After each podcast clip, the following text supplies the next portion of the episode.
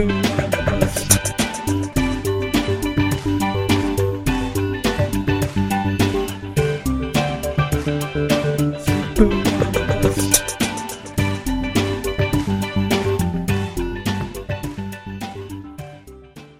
and welcome to the Sleeper and the Bust. This is episode number 124.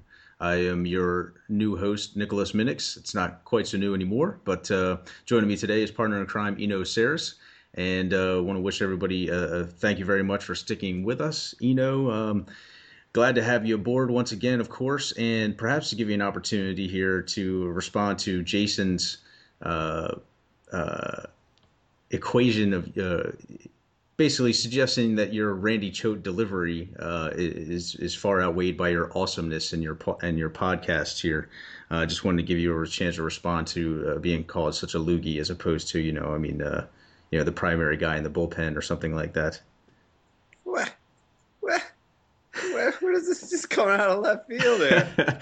it was just it was just something Jason responded to a comment uh, uh, or responded in a comment on, on a recent one, and he said his uh, delivery like Randy Choate or something to, something of that nature. Uh, I just thought you might find that a little insulting and want and perhaps want to think of a reliever that you more identify with. Well, I, listen, I'm y'all's bosses. Come on, you're boss. Come on.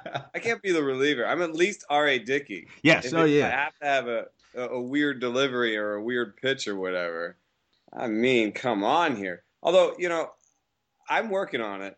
And so far at least, I haven't said yeah or um. So today, that's definitely true, and um, it's not like your delivery is, is worse than mine when I sit here and, and ho and hum and drone on forever about something that doesn't need to be talked about anymore. So, speaking of that, we'll it's get into. wonder anybody listens to us. yes, we we must, or at least you must have a lot of cool things to say about baseball players. Otherwise, uh, we might not get uh, such a such a great following. And we'll start with uh, just just came out. Uh, the Rays have confirmed, in fact, that uh, Wil Myers does have a a stress small stress fracture in his right wrist, and they're projecting him to miss at least two months. Uh, obviously, that's incredibly disappointing. We were hoping for a much shorter, ter- uh, much shorter time period. What is this? What do you think this does for his outlook as far, well, just as far as a, a number of things and, and, maybe the Rays outfield? Well, it, it just torches my AL LABR squad. I mean, this and Josh Reddick going on the DL just now too uh, means that I'm now starting JD Martinez and Chris Parmelee alongside Cole Calhoun, Robbie Grossman, and David Murphy. So that's that's an all-star outfield right there.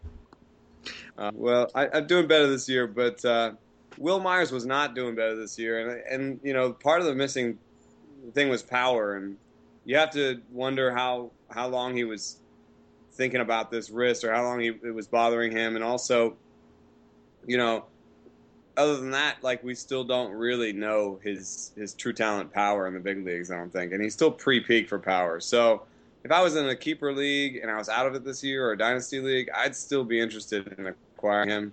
His strikeout problems aren't as bad as some of the other big sluggers with big strikeout swings. And I still believe in his, especially in on base percentage leagues, I still believe in his patience and I still believe in his power, I think. Yeah, I'm I, I'm right along the, uh, the those lines with you. I think that's I mean he's um, we certainly haven't seen uh, entirely what he's capable of, and I think he's a little closer to the player he was last year than than he has been this year. Uh, this just this just kind of sucks. I'm glad I'm not an owner of his this year. Um, other than that, I mean, I think it's it's it's uh, a lot more disappointing. Whereas uh, folks who have been stashing Jonathan Singleton, well, I should call him John Singleton now, film producer and director and things like that. Um, he's been promoted uh, as of yesterday, the Astros gave him uh, a contract, locked him up. I believe they bought out his first year free agency as well. Uh, so he's up now, and now what are the expectations, and um, what is the performance going to be like in comparison to expectations? I kind of feel like Chris Chris Carter is the warning sign. I mean, I guess uh, you know Chris Carter's a righty and John Singleton's a lefty. So that's he can't ever. I'm going to say bad here, but Chris Carter has some things that are going for him. I understand, but he can't ever be as bad as Chris Carter because Chris Carter is a righty, and so therefore he's always going to be better against lefties. Whereas Singleton will at least be better against two thirds of the population. There is some concern that he won't even play against lefties. The, the, the Astros are a team that do like to platoon.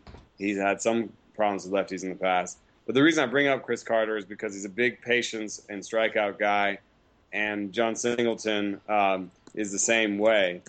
Uh, so I think that there's the, the, the sing, swing and miss in in John Singleton's game is going to is going to approach Chris Carter. Uh, and if you look at their minor league uh, stats coming up into the big leagues, you, you, know Chris Carter on some stops actually had better strikeout rates than John Singleton in the minor leagues. So it's completely possible that Singleton comes out and strikes out more than 30% of the time. Uh, he's done that before in the minors and the, and the majors. Uh, newsflash is harder. uh, so, uh, eh, you know, the projections have him at 25%. And even at 25%, I think he's, it's going to be hard for him to be a mixed leaguer because that sort of batting average is usually associated with a uh, 230, 240 batting. That sort of strikeout rate is usually associated with a 230, 240 uh, batting average.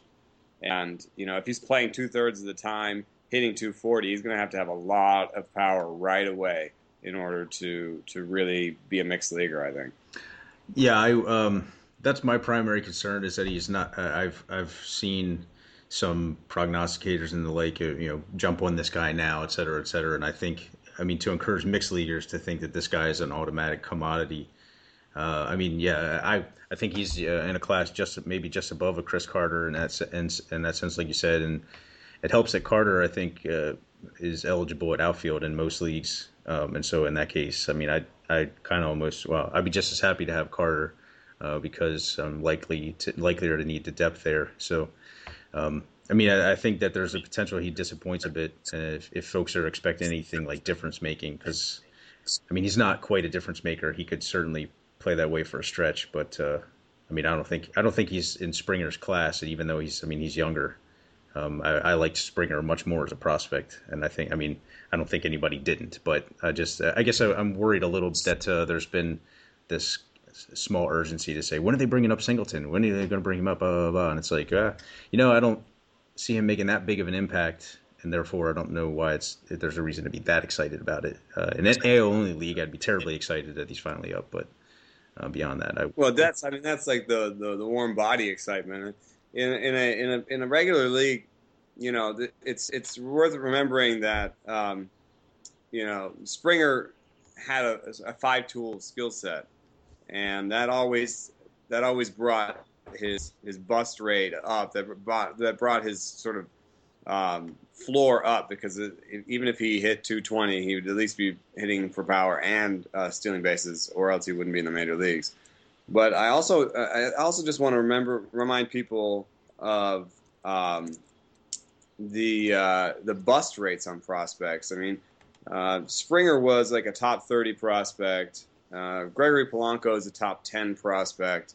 Um, and I'm I'm just now trying to call up Singleton. I don't. He's top 100. He was in, huh? he was in the top 100. I want to say like I've seen a couple of spots where he's been like 70s and 80s. So. Yeah, so that means that means uh, his bust rate for a position player in that in that range is about seventy percent. Um, you know, and bust is defined by this. It was this great piece on Royals Review. Uh, bust is defined as averaging less than a, a 1.5 WAR. Um, so averaging less than 1.5 wins uh, in the first five years.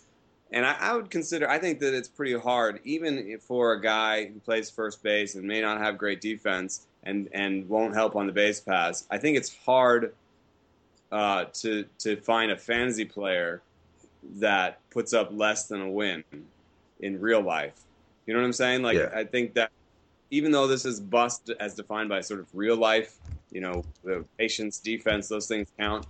Uh, I think that it's it's still pretty hard unless maybe Emilio Bonifacio or somebody like that could put up one win and still be useful in in fantasy baseball. But you know, Singleton's not that kind. So I think you can say, you know, fairly strongly that he has about a 70% bust rate. Maybe it's a little bit better because he had such great walk rates. Um, I've seen some work from Chris St. John about the uh, about the bus rates for for people with great walk rates great great strikeout rates. But as much as his great walk rate helps him, I think his great strikeout rate hurts him. So I think he's right around you know 60 to 70 percent bus rate, and that's more than 50 percent. So now you're talking about you know in a redraft league, not only does he have to hit you know, to not be a bust, he has to hit right away for you.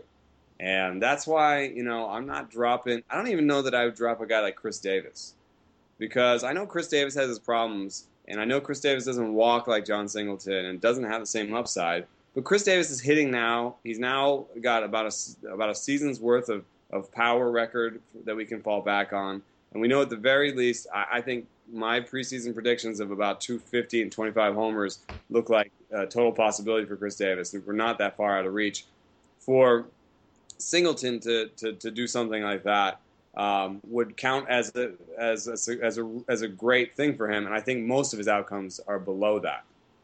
Yeah, I, I definitely agree. Um, and I think, and just to clarify, he means the Milwaukee Brewers as Khris Davis. not that not that anybody probably uh, got that incorrect, but I just want to be clear. Uh, and yeah, and I think that that's yeah, I, I certainly wouldn't drop Davis for him. Um, uh, and so I mean, I think yeah, it, it, ultimately it's just you know don't don't let uh, your expectations get too high on him.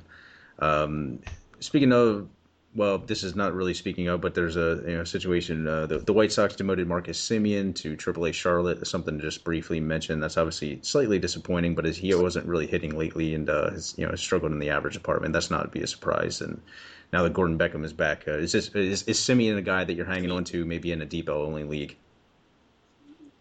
I, I think about hanging on to him because he I, what what I've heard from the guys that cover the the White Sox, the the idea is that one of the middle infielders plays himself into trade value and uh, is leaving town, and, and Marcus Semien comes up uh, to replace him. And uh, I think he's, Semien showed enough to think that. I mean, I don't really believe in Gordon Beckham's numbers right now, so I think that Marcus Semien could be Gordon Beckham, and maybe even a little bit better because of uh, some base running ability and maybe some defense. So I actually think that I'd prefer Marcus Semien or Gordon Beckham from a real life standpoint. And I think that if they can get any trade value from Beckham, they're going to do it. Uh, you know, he's approaching free agency. Semien's around longer. Semien has more upside, I think. So I, I, I do think that Semien will be relevant again this year, um, whether through injury or trade. Yeah, I, I, I totally agree. I think that that's one way or another. I think that they'll eventually bring him back, and he'll be a factor there. So somebody somebody I would hang on to at least in, at least in those deep leagues. Um, Nick Franklin, uh, also situation. He he is really disappointed in his short opportunity, and uh, Mariners need to make a move uh, to bring up a starting pitcher just for today, and uh, chose to option Nick Franklin. Um, so uh, it's it's I, I, was pretty optimistic going into this season that this could be kind of a rebound year for him and a chance to play his way into some trade value or or something of that nature. Show his uh, show his team that he, he's worth a spot somewhere else on the roster. So far, it hasn't happened. Um, are you starting to lose any faith in him? Yeah, yeah. I you know the the thing with the thing with Franklin and and Semien both. It's really interesting. They so Franklin at least had this that one year uh, w- when Franklin hit Double A for the first time, and when he hit um, Triple A for the first time. Both times he he struck out too much for a guy with his sort of power and skill set. Uh, right around twenty percent, and Triple A was twenty three percent. So there was there was there was sort of an idea that there was a little bit of swing and miss in his game. But every time he got a second shot at AAA, he cut that, or, or and and AA, he cut that strikeout rate. So there was a thought that maybe he could improve it. But you know, then he gets to the major leagues and he strikes out a ton. What's really interesting about Semien is that Semien actually had better strikeout rates than Franklin in Double and AAA, and came up and had the same problem. And it's it's just, I think it's a testament to how different the minor leagues and the major leagues are. And it's not that you can't take minor league stats and use them for, to project, but there is there is I think right around strikeout rate there is a hard it's hard to know exactly how much a guy's going to strike out in the major leagues. I, I, would love to know minor league swinging strike rates. Um, I know I'd love to know a couple more peripherals from minor leaguers because I think maybe that would help us understand some of this a little bit better. But um, you know, in I in both cases, they both have a lot of swing strike rate. They both have too many strikeouts, and I just have a little bit more confidence confidence that Semien has shown his team that he can be valuable, that they believe in him, and you know, honestly, I mean, his strikeout their strikeout rates are very similar, but I just there's something about Semien that makes me think that he uh, has a little bit more upside right now. Yeah, I wouldn't disagree with that. Now, I just want to ask your take on this real quick, and maybe you've talked to somebody about this at some point, uh, whether it's a related case. But do you think it's possible because, for instance, it was obvious? I mean, well, it wasn't entirely obvious, but that uh, Miller, Brad Miller, was going to come in as a starting shortstop, and um, Franklin was going to begin the season in the minors, and he'd been called up briefly earlier in the season. He was called up at this time. Do you think there's a possibility um, that any of the strikeouts mean that he's simply it's like, oh, I have to make good on this opportunity now, or I'm not, I might not get another one later, and things like that. Is it is this a possibility of he's pressing too much, or is it just a reflection more so of his uh, just lack of play discipline that doesn't quite translate to the majors? There's, I think there's some there's some evidence in in Brad Miller's line that he was that he was pressing. I mean, he's reaching more and. Um, you know, just just doing. Do, I mean, reaching more is, I think, sort of what I would call kind of the pressing stat. It's like, why are you reaching more suddenly? Are they did the scouting report change on you, or did the, you know, what, what's going on there? So I, I do see that in in Brad Miller's line actually, and um, with Nick Franklin, it's just harder because we don't really have a baseline. We don't. We can't say. Okay, this was Nick Franklin when he thought he had a job. I mean, I guess he, he had you know 412 plate appearances last year, but you know, it's hard to hard to say that he, that's like him without pressing because that was also his rookie season, so he could have been pressing last year. But he's reaching he's reaching a slight a slight bit more, and he definitely is swinging more. So I mean, there's some something to be said for that. I mean, and and I think that's in in both cases. The one thing I just noticed looking at Brad Miller's line, and I know that people are asking me about him again, he seems to have maybe weathered the storm. Mm-hmm you know, one thing that was really terrible about him early in the season was that he was reaching like, you know, crazy bad. And, you know, and it was all out of line from what he was doing early in the season. And there were a couple sort of highlight reel gaffes in, in the field. So everyone could say, oh, Brad Miller, he's, he's losing them games in the field and he's reaching, he got no idea at the plate, blah, blah, blah. And, you know, he is starting most days now. They had a, they had a couple Willie Bloomquist days and a Nick Franklin day, but you know now, now Nick Franklin's in the minors, and I see Brad Miller started. I think what looks like five or six, five straight games. Um, so you know he got a homer. I'm, I'm not talking about results, but he started five straight games, and the reach rate is now like basically within a stone's throw of last year's reach rate. So I think you know, I think kind of weather the storm. I think we we do have to consider the fact that his strikeout rate might be worse than it was last year. That his true talent strikeout rate might be above twenty percent.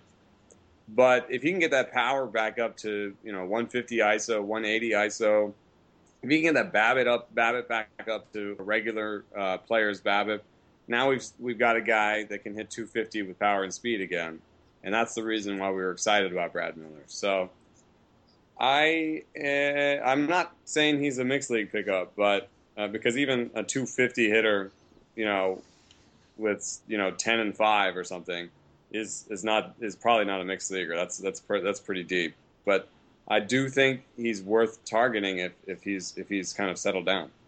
Yeah, I agree. I think that I think putting it you put it just right is uh he's weathered the storm. It appears it's it's it, cautious optimism is kind of the way to look at it. I think, and that's um, that's exactly what I have. I mean, I've considered targeting him in a in a in um, my FSWA league as a guy. I mean, I, I drafted him and, and held on to him for a while and just recently dropped him, but as a guy that I'm thinking about going back after because it's also an OBP league and um, uh, given that he does walk a decent amount, I mean, I think that there's opportunity for him to post a respectable OBP at least at the shortstop position. So, uh, yeah, that's a tough position. And uh, I just wanted to ask real quickly if you had any input. I mean, we we talked a little on Sunday about where we thought Kendrys Morales might land, and really, I think you know there's there are a number of teams that just have a lot of questions to ask and answer. That it's hard. I think it's hard to say uh, with any pinpoint accuracy where he's definitely going to land. Other than it seems like you know there are a couple of teams that seem obvious, but uh, you know the Yankees throwing their hat in the ring. Jason made an excellent point that it basically seems like you know it's a Scott Boras opportunity to up the money and the interest, you know, up up the uh, the rival interest or, or the need to, to, fork over more money to bring him aboard. But uh, is it any any thoughts that you have on his outlook and uh, and where he lands? Given the the fact that there were a bunch of National League teams that needed first baseman in the offseason, and the fact that they didn't sign Kendrys Morales. I mean, I'm I'm thinking a lot about the Pirates, and you know, I, I, the fact that the Pirates never never signed Kendrys Morales, never wanted to give up that pick, and ended up giving up a real life player for Ike Davis instead. I think suggests to me that most teams look at Kendrys Morales as a DH, and maybe a sometime first baseman, but a DH. And so I, I look through the contenders that could help have some help at DH, and um, and are in the AL. And you know, I think that the Yankees are number one on that list. I mean, you know, I'm scrolling through here. Soriano's a decent against one hand, but he, he can also play in the outfield. Kelly Johnson's not really living up to expectations. Brian McCann should probably take some days off. You know, he can catch and then DH some, but he should take some days off. And Beltran is is injured right now. I, I think there's enough there that the Yankees are a pretty good, good uh, situation. Yeah, I think the Rays would have been a good situation if they were, you know, more in it. Um, the Indians seem to love Jason Giambi. it's kind of crazy. You know, actually, I, I, let me put the Indians on the list because they're doing a little bit better than people expected. They're kind of they're they're humming along, and I know Lonnie Chisenhall is DHing some, but you know I, I think they could use another bat. They could always use another bat. They never have enough bats, and so I, I think they're they're an interesting situation. Um, but uh, and then the Rangers, I think, have to count because you can you can you can mix and match with uh, Moreland pretty easily. Make choice a fourth outfielder again and that'll help the team. So, and the Rangers have been doing a little better recently. So, I think uh, I think I would label them. Uh, actually, might go Rangers, Yankees, and uh, Indians. That order. Okay, I um, I totally agree. I mean, I think the Rangers, as long as they aren't feeling as if they've been completely cursed and uh, voodoo doll and whatever else puts them in a position not to win, no matter how hard they try. Uh, I think if, I think the Rangers have to be at the top of the list. I think Baltimore is a possibility, but uh, I mean, I think I, have I've seen Seattle being mentioned as uh, as a possibility, and actually I saw the Royals mentioned as a possibility. Although I think that would be a that'd be an interesting situation to put yourself in, considering that you would probably want to move Billy Butler if you did that, and it's kind of hard to move Billy Butler probably right now. So I think uh, I, to me the Mariners are, stick out as a team. I mean, uh, with the possibility that Corey Hart comes back, and they're like nobody in the outfield in Seattle has really lived up to expectations, and I don't think they really expect so. They if if they're confident enough that they can move Corey Hart into the outfield regularly and uh, put something together between uh, Michael Saunders and he and uh, you know, uh, whatever. I mean, right now they have Endy Chavez as DH, and they're missing a couple guys, granted. But I mean, that kind of says. I mean, this is a guy they also were, you know, kind of interested in bringing back at some point for a while. And I think it's, it, I think it's a good possibility that he ends up back there as long as they continue to play decent ball. But it's just that's going to be an interesting division. To see how that plays out for sure. Um, well, uh, you have any interest in uh, commenting on Jesse Hahn being called up for a? He it looks like it's just going to be a spot start. It seems like it was. I don't want to say it was a rash move. I mean, I understand wanting to give this guy a debut and some exposure. It seems like he's not quite ready uh, to be a major league commodity yet, but. Uh, um, opportunity, I guess, to talk about him. He was an offseason acquisition by the Padres, and is certainly somebody with uh, with some talent to be a, a possible future fantasy leaguer. I mean, he's a he's a, he's a current fantasy leaguer in my fantasy league. I've got uh, uh, the one I talk about that's my deepest league with all the writers. Um, that's a uh, I think it's 40 man rosters, 20 teams, um, and uh, you know you can own anybody. So I, I drafted Jesse Hahn, and just to brag real quick, I, I drafted Jesse Hahn. I drafted uh, Garrett Richards. I drafted uh, Jesse Chavez. I drafted, and this is the this is draft after 28 keepers. So, um, and uh, one more. Eh, who cares? I'm done with the bragging. But anyway, uh, Hahn Hahn, um, I actually think has a, a good deal of su- uh, success in his future, and I do think that the the reason why it's a spot start and nothing real, uh, nothing bigger than that, is that he's averaged just over three innings per start so far this year, and it's been a bit of a struggle with innings with him. And he doesn't really have the innings to be to be uh, a force this year in the major leagues. He had 69 innings full stop last year over 20 starts. So you know, I think they're probably doing some sort of piggyback with him. And this year, 10 starts, 32 innings. So he's they're inching along. I think they'll probably want him to get close to 100 innings this year, which sets him up for you know 120, 130 innings next year this is a long term investment. But I think it would be great to get some pitch FX numbers on him, um, to to get some nice you know HD video on him. Take a take a look at him, and uh, maybe he. I mean, it is interesting that they picked him over Matt Wisler, um, who. who play and supposedly closer, but Wisler's having a bit of a homer issue right now in a, in the PCL. That's crazy. Uh, and I think you know I don't know maybe if it was a, a, bigger problem, a longer problem, Wisler would be up to, to take to take a role. And since it's just a spot start, they, they pick up Hahn just to, to give him a taste. Yeah, no, that's that's totally understandable. Um, and, and we've uh, touching on some bullpen issues. Cody Allen picked up his third save in four days. Uh, kind of seems like he's uh, at least putting a stranglehold uh, a possible uh, role here. I mean, he hasn't. Uh, I have yet to see anything that says that he's been named closer, but at this point, uh, he seems to be staking his claim, uh, peeing around the mound and things like that. Uh, what? Any thoughts you'd like to add on his uh, his outlook? I mean, obviously, this is a guy we and you talked about the the financial implications of putting him in this role. So, do you think that uh, that's uh, that's the kind of thing that still factors in, uh, or do they just let it let it run because this is a team that still considers itself a contender? You have to consider the optics of of this sort of stuff too. I mean, baseball fans in particular, I think, are so rabid and so up to date and so vocal online, especially that you know if, if you take Cody Allen out of this role right now, I think that it would just look terrible. Yeah. Especially if you're going to put Axford in. I think that people, I think people would well not necessarily riot because there's not a, lot of fans in Cleveland, but they would um, they they I think people would write articles about it, you know, and, and it would become a thing again, and then maybe people would start asking Manny Acta or you know the front office if they're just trying to save money with John Axford.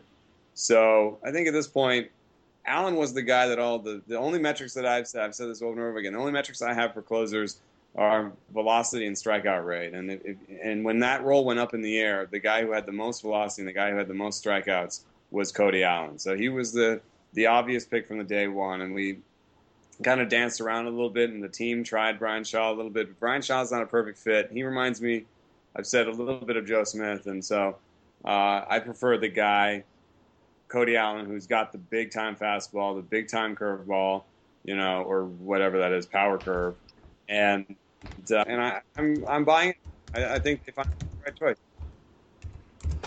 Yeah, I, I I can't blame you one bit. I think that that's the way, and uh, kind of uh, is a good segue into, although not quite the same type of pitcher yet uh, is Dellin Betances. I mean, we know that he's got the fastball velocity uh, and uh, a, a, pretty solid breaking ball. Obviously, it's been uh, it's he's something he's used nearly half the time.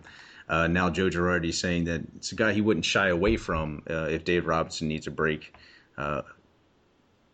probably, in, perhaps interesting timing given that D. Rob blew a save this past weekend, and and it, it, turned out I mean he had been removed from the game, and then had a few uh, few runs charged to him uh, that he didn't give up. So uh, uh it's not entirely his fault there. But uh, is this uh? This is somebody that we briefly talked about on Sunday. That in the sense, I mean, he's mostly been used in low leverage situations, and now this is a guy that Girardi is suddenly. I mean, he's not going to shy away from him. In my opinion, Betances is kind of a heady player. Uh, it's or, uh, well, is a potential head case. I mean, he's had a lot of a lot of uh, adversity and things like that, and uh, you know, just finally having some success. I guess there's always a possibility that it works out in that role. But do you think there's is this, it's it's great skills? I mean, I think it's probably a guy worth picking up if he's not if he's unowned in AL only leagues. Uh, but is this a guy that you think ever plays in, in uh, uh, you know plays into the save situation in the long term? I do actually, and you know, it's crazy what the what ZiPS is projecting from rest of season. I, I, guess I understand why. ZiPS has a, a 6.8 walks per nine projected from rest of season. And I guess when you look back to you know the 2012 in AAA, he had an eight eight walks per nine. But you know that was uh, like you said, he was having some issues, and then also he was a different pitcher. I mean, he was trying to be a starter still, and I think that he just really can't command a lot of his pitches. When I look at the ball rates right now on his curve and four seam, they're right around 36, 37%. That's fine. That's not that doesn't jump out of the page. I've seen way worse from from guys that, you know, have real command issues. So, I think there's a possibility this is a knuckle curve thing he's throwing. I think there's a possibility he's got decent command of that because when you talk to pitchers, they throw the knuckle curve or the knuckle slider, they throw it just like a fastball.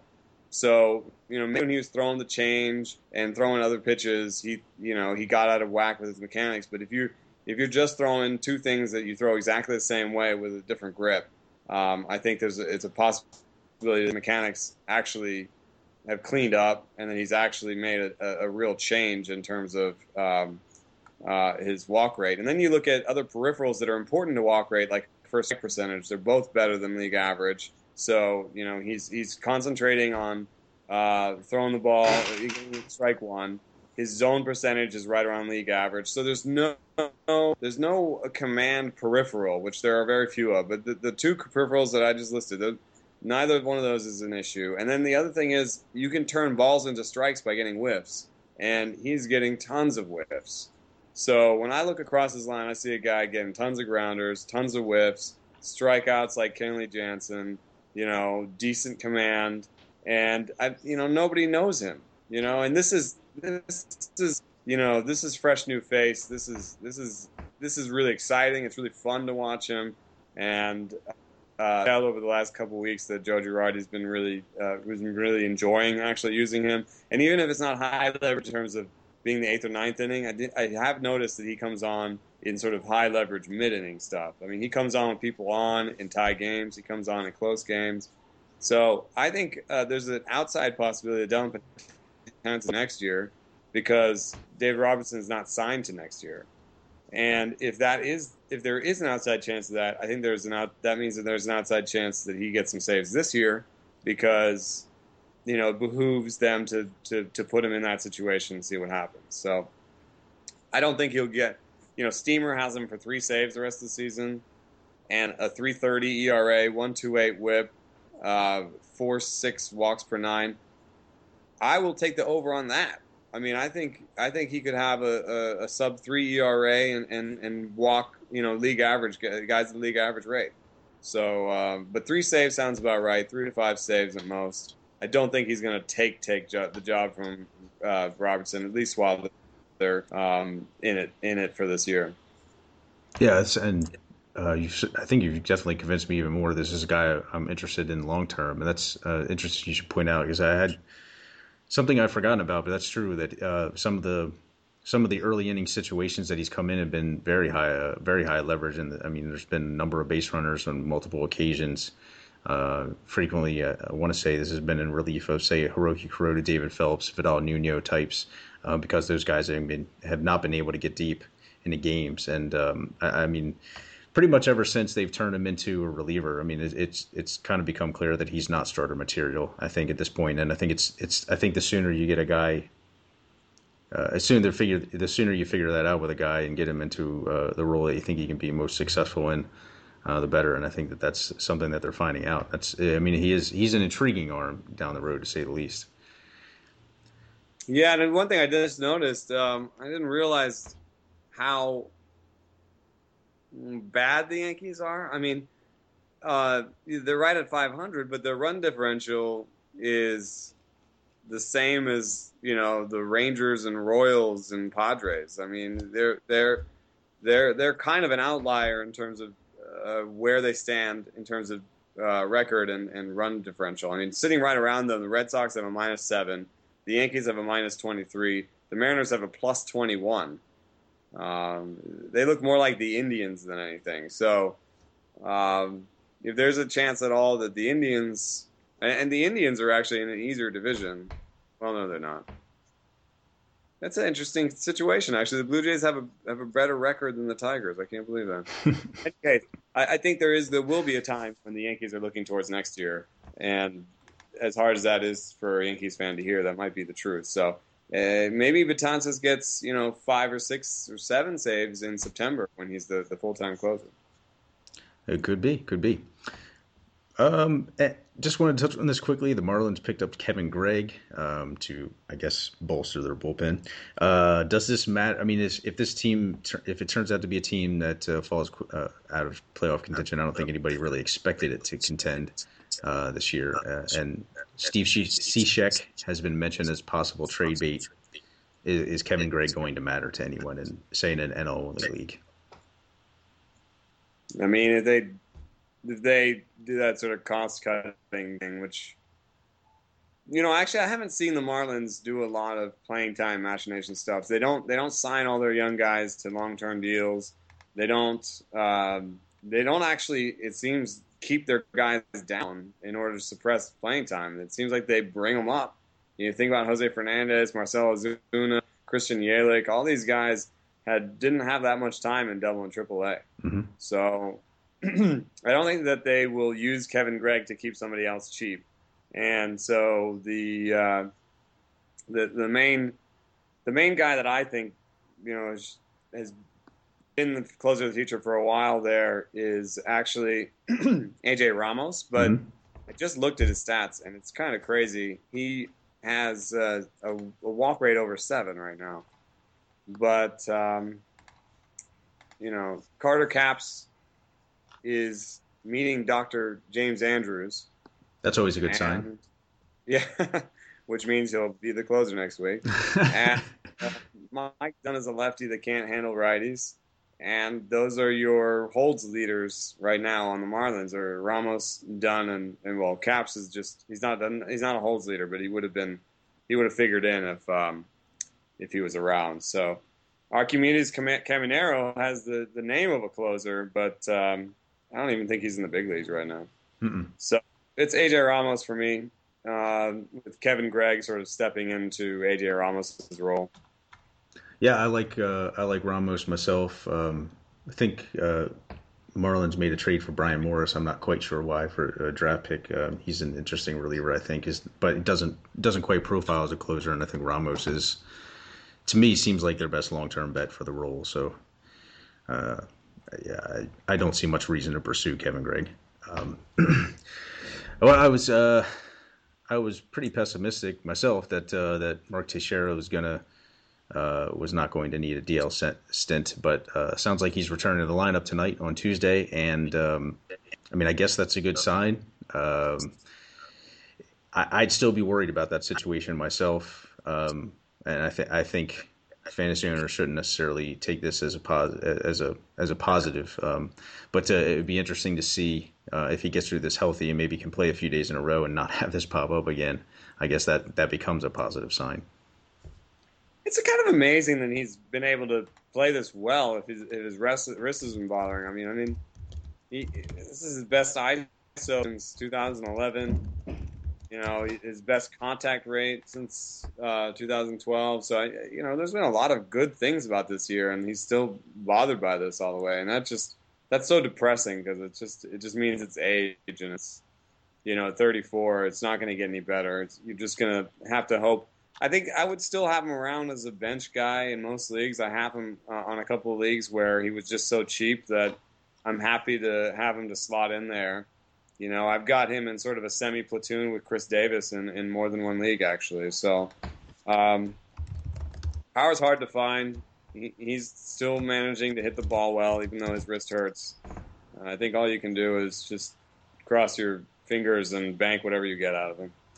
Yeah, I think what's interesting. I mean, if I I do agree. I mean, he's performed well this season, and I think I mean I think overall that's a positive sign. I would like to think. Uh, I'd like to see the Yankees just get to a point again. I mean, he seems like a guy who is he needs the downtime a little bit more so, and I think I'd have been happier if they had put him on the DL to begin with, um, and then a situation where he just had some time to rest and recover and see. You know, I mean, I think he had a little bit of inflammation. See where this goes um, because it.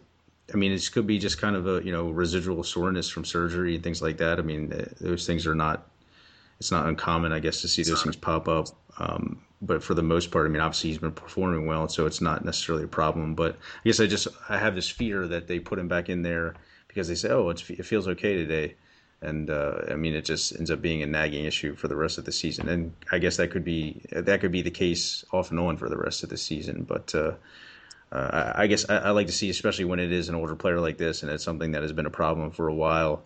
I like to see him just sit out for a while and then come back, and and then I can know I can have him available more so because then this just means if I go into a week and I think oh he's going to be in there, and then turns out he gets injured later in the week, and he's I mean weekly lineups that's a killer. Uh, yeah, I hate weekly lineups. That's what I was listening to. Yeah. I mean, it, it, it seems to me I, am I'm, I'm happy that I have weekly lineups because I have 15 leagues. Yes. So with you know like weekly lineups for like three or four of them mean that I you know Sundays I spend a little more extra time on my teams and that's and then I'm good.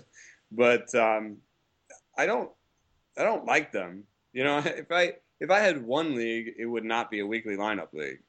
Uh, that's way too much like fantasy football for me and I, I, I, like to to get in there and use daily matchups and to, to really think about how I construct my bench and and to, to be able to avoid the sort of nicks and cuts of the veterans and so on and so forth. So I don't know. I, I hate it, and I and I hate it just for that reason. I I just actually while we were talking was able to pull Josh Reddick and, and put in Chris Parmelee just because they haven't played yet this week um, in LABR, and that's just that's just weird. That's like a weird sentence for me to say. I mean, what does that mean? I should be able to do that at any time. You know, why do I have to sit here? If Josh Reddick gets hurt at Monday at three and Ross Fizlock at four, and they put him on the DL at four fifteen, that's the lamest. yes. So uh, I don't know what we just did except for rant about it, but it, it, I guess it does mean that there's a little bit more of a uh, uh, for health and and younger players in a weekly lineup just because they get hurt less often. And um, you know, but then you know, I, my team was the youngest in LABR, and uh, you know, I've got uh, Myers and Reddick on my DL right now. I don't know. I've been actually pretty healthy otherwise, so I think it is an argument for uh, to think about your team age and health a little bit when you're when you when you're in a weekly lineup league. Yeah, definitely. Um, so uh, with that, and we talk, and talking about uh, the health of young players, uh, we can jump into how how still nervous are you about Yordano Ventura now that it seems like he's on track to pitch on Thursday? I see in your notes he has valgus extension overload. Yes. I wish I. I'm glad that we can all pronounce that, and for the most part, those are really easy to pronounce words. But beyond that, I'm not really sure entirely what that means. Except I think that it's kind of it's kind of like the opposite of the stress that creates a potential tear in the UCL. If I, I, I want to say I'm, I'm, trying to remember this correctly, and that um, ultimately it just could be a sign that eventually he will have uh, potential damage to the UCL. UCL, but this could be you know well down the road. It's not really clear and I'm not a doctor, and I don't even play one on TV. So I'm not. Uh, it, it's hard for me to get a read on this situation. Other than I guess it's encouraging that he's pitching, but uh, I mean, it, it's again, it's a it's a it's a young pitcher who throws hard, and and uh, it, it's it's worrisome. It's better than the other side. I mean, like you said, the the the inside is or the outside is the uh, is what you're worried about with uh, with with breaking balls and um, the inside is what you're worried about with the changeup. So maybe in, in effect, uh, the fact that he's trying to throw the changeup more this year because he's you know, a starter in the major leagues and trying to get through lineups uh, more than once or twice. Maybe that's what it is. But um, you know, one of the theories behind uh, pitching mechanics and and, and um, the the benefit of the changeup is that if you're throwing breakers and fastballs, you're putting stress on the outside of your elbow. So actually throwing a changeup and sort of pronating a little bit uses different parts of your arm and, and, and therefore builds up your arm in a sort of stable way. You, you kind of work both sides and you don't you don't overwork one side. So I guess in that way I would say it's a good sign. In in another way I'd say it's a bad sign completely because everybody's been talking about how his mechanics have a ton of recoil in them. Uh, he uh, he's small. You know, it looks like it's unsustainable. He looks like a reliever. He profiles a reliever. He's going to keep the velocity. He's going to keep the. He's going to stay healthy. So I would just. There's no. I hate selling low, and I wouldn't sell this guy low. He's going to come back soon. What I would do is put this in the back of your head, and when you're, you know, let's say let's say he's a healthy rest of the season, when you're sort of evaluating your team, and and and you know, it's so hard to throw to, to trade pitching for hitting. So you a lot of times you have to really overpay when you're trading pitching for hitting. Maybe Yordan Ventura is that guy that you quote unquote overpay with in the off season to get a bat. You know. Yeah, um, I think that's an excellent recommendation. right, He's, he, because people have all these questions about him. He's already had a, you know, he. I don't know if he met it on the DL stint, so you know it won't show up as a guy who was on the DL. But I think you know we can call this a DL stint in our heads, mm-hmm. and so he's got a little bit of a black mark on him. Yeah, indeed. Speaking of a guy who has had past black marks, but I mean, this doesn't it's hasn't been a major issue for him. Uh, it sounds like he's been okay. It looks like Andrew Cashner uh, might return this weekend. Uh, might only need one rehab start. Uh, anything to be concerned about here? This is a guy we've already talked about a little bit. I mean, other than everything, no. That's exactly I mean, what I thought. Right. I mean, it's like we love uh, we love we love Andrew Cashner. We want him to, to pitch, but Andrew Cashner represents the frailty that is the human the, the pitcher. So I feel like uh, you know we just gotta hope he comes in there. If anybody gives you a good offer for Andrew Cashner once he's dealing again, I would I would take it. I mean, it, it's it. There's too long of a history. And you know, this is an elbow thing. You know, the original problems that he had were shoulder problems. Uh, he had labrum problems, mm-hmm. and so you know, when you're saying, "Oh, good, it's an elbow injury," uh, that's when you know uh, that your guy, you know, has an injury problem. So, yeah, if someone's going to give me uh, something nice for Andrew Cashner, I'll, I'll, give him Andrew Cashner. Yes, yes, and uh, another pitcher uh, who may be on schedule to make his debut. He's pitching actually tonight, the same night as Erasmo Ramirez, whom the Mariners have called up to make at least one start uh, in the rotation. But Taijuan Walker uh, looks like it's a possibility that he'll make his uh, 2014 debut this weekend. But if not, I guess it would be soon after, assuming no setbacks in his final rehab starter too. Uh, what are your expectations or thoughts on him for the rest of the season? I actually rostered Taijuan Walker in, in a couple leagues where I had a DL slot available, and I just I think that's something that you have to do whenever you have a DL slot available in any league. Fill it, you know. Especially, I mean, I'm talking more daily leagues since some of these weekly leagues have weird DL rules. But if you have an open roster slot and you're about to make a move, just go find the DL guys, find the one you like the best, put them on there, and then make your move. And the only way I wouldn't do that is if you had one of those moves limits or or uh, transaction fees or whatever. But if you have a free move and you have an open DL slot, it better be filled. And so that's how I feel about Walker. I feel about Walker a little bit better than that. You could actually roster him if you didn't have a DL slot, but you'd have to have a, a really healthy team otherwise, and you have to be dropping. I don't know. Would I? Would you drop Phil Hughes for Taijuan Walker? Uh I think I'd be tempted to because I mean, if if, if anything, there's going to be an eventual correction to Hughes' numbers a little bit, uh, Hughes' numbers a little bit, and I'm more confident that Walker's going to deliver the strikeouts. So um, I'd be tempted. I'd be thinking that would be kind of the. Uh, I, I, I could see him being kind of a fulcrum. That's uh, yeah. I mean, like I, I would definitely drop. Um, I think I would definitely drop somebody like McCarthy.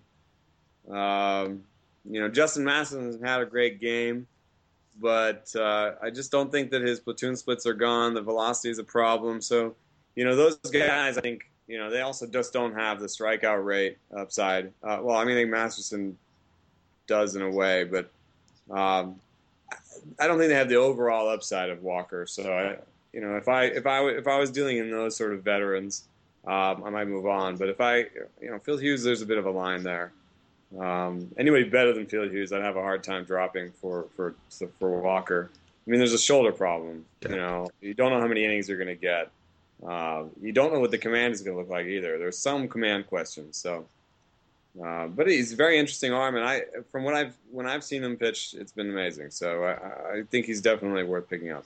Yeah, definitely. Uh, and uh, I would just like to say that I refuse to drop Brandon McCarthy. I don't care what you say.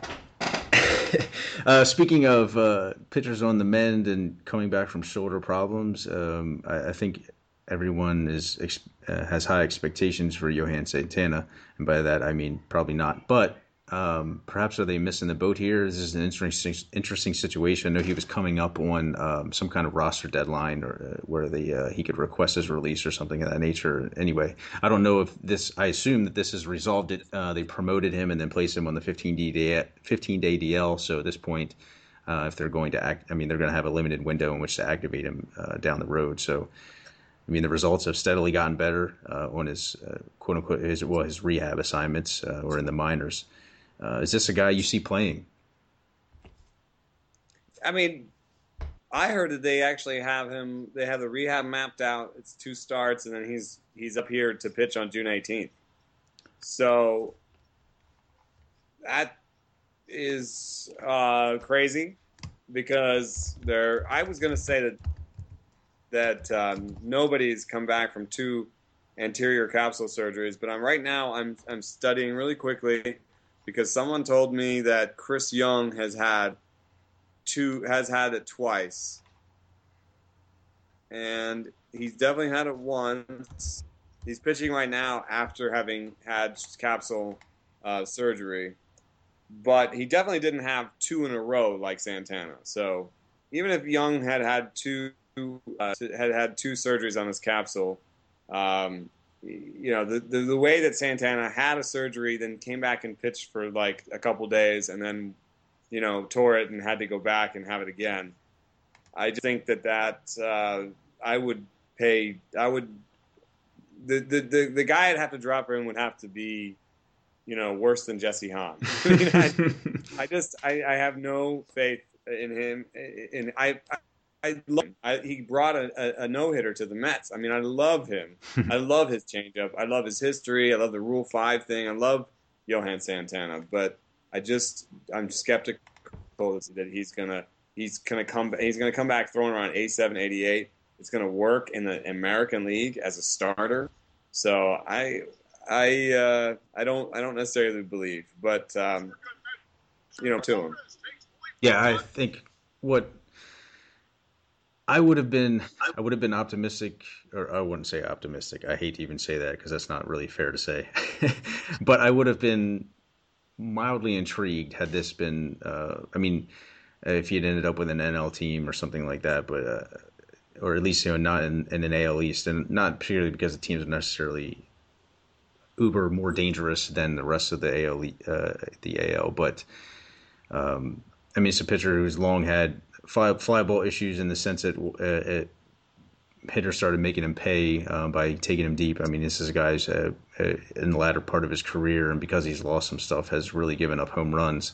And then he moves to Baltimore, and uh, he's gonna, you know, he's probably gonna make a start in Yankee Stadium and Toronto and things like that. It just he's i mean I, I am going to assume that changeup is going to remain a pretty heavy duty weapon weapon for him and he might get some strikeouts kind of overachieve in the strikeout department but it's just probably going to be a guy who gets hammered more often than not it's like uh, I don't even Homers. Yeah, and I, I, that's that's the part that scares me is I, I, wish it was just in a better environment so that I could be you know uh, throw a flyer at him in, in, a, in an NL only, NL only league and see what happened. But uh, yeah. This just has too much of a mix for me to even want to consider this, unfortunately. Well, now that we've been total Debbie Downers, it's time to say goodbye. yes, yes. So, uh, we thank you all for joining us for episode number 124 of The Sleeper and the Bust. Thank you, as always, to Eno and uh, for him sharing his wisdom with uh, all of you and uh, and myself included. Uh, I always learn a lot, a little bit, every time I step on the mic. Uh, and so, Eno, would you like to bid your bid your loyal followers an adieu? No, it's uh, we'll. Uh, I've got a great piece hopefully coming up tomorrow about uh, the difference between two seamers and changeups, uh, how they have very similar movement and um, and yet they have very different outcomes. So I'm uh, going to get hard to work on that, and um, hopefully you'll see that soon. And thanks, guys. Thanks for listening. Yes, thank you as always, and uh, we look forward to talking to you next time.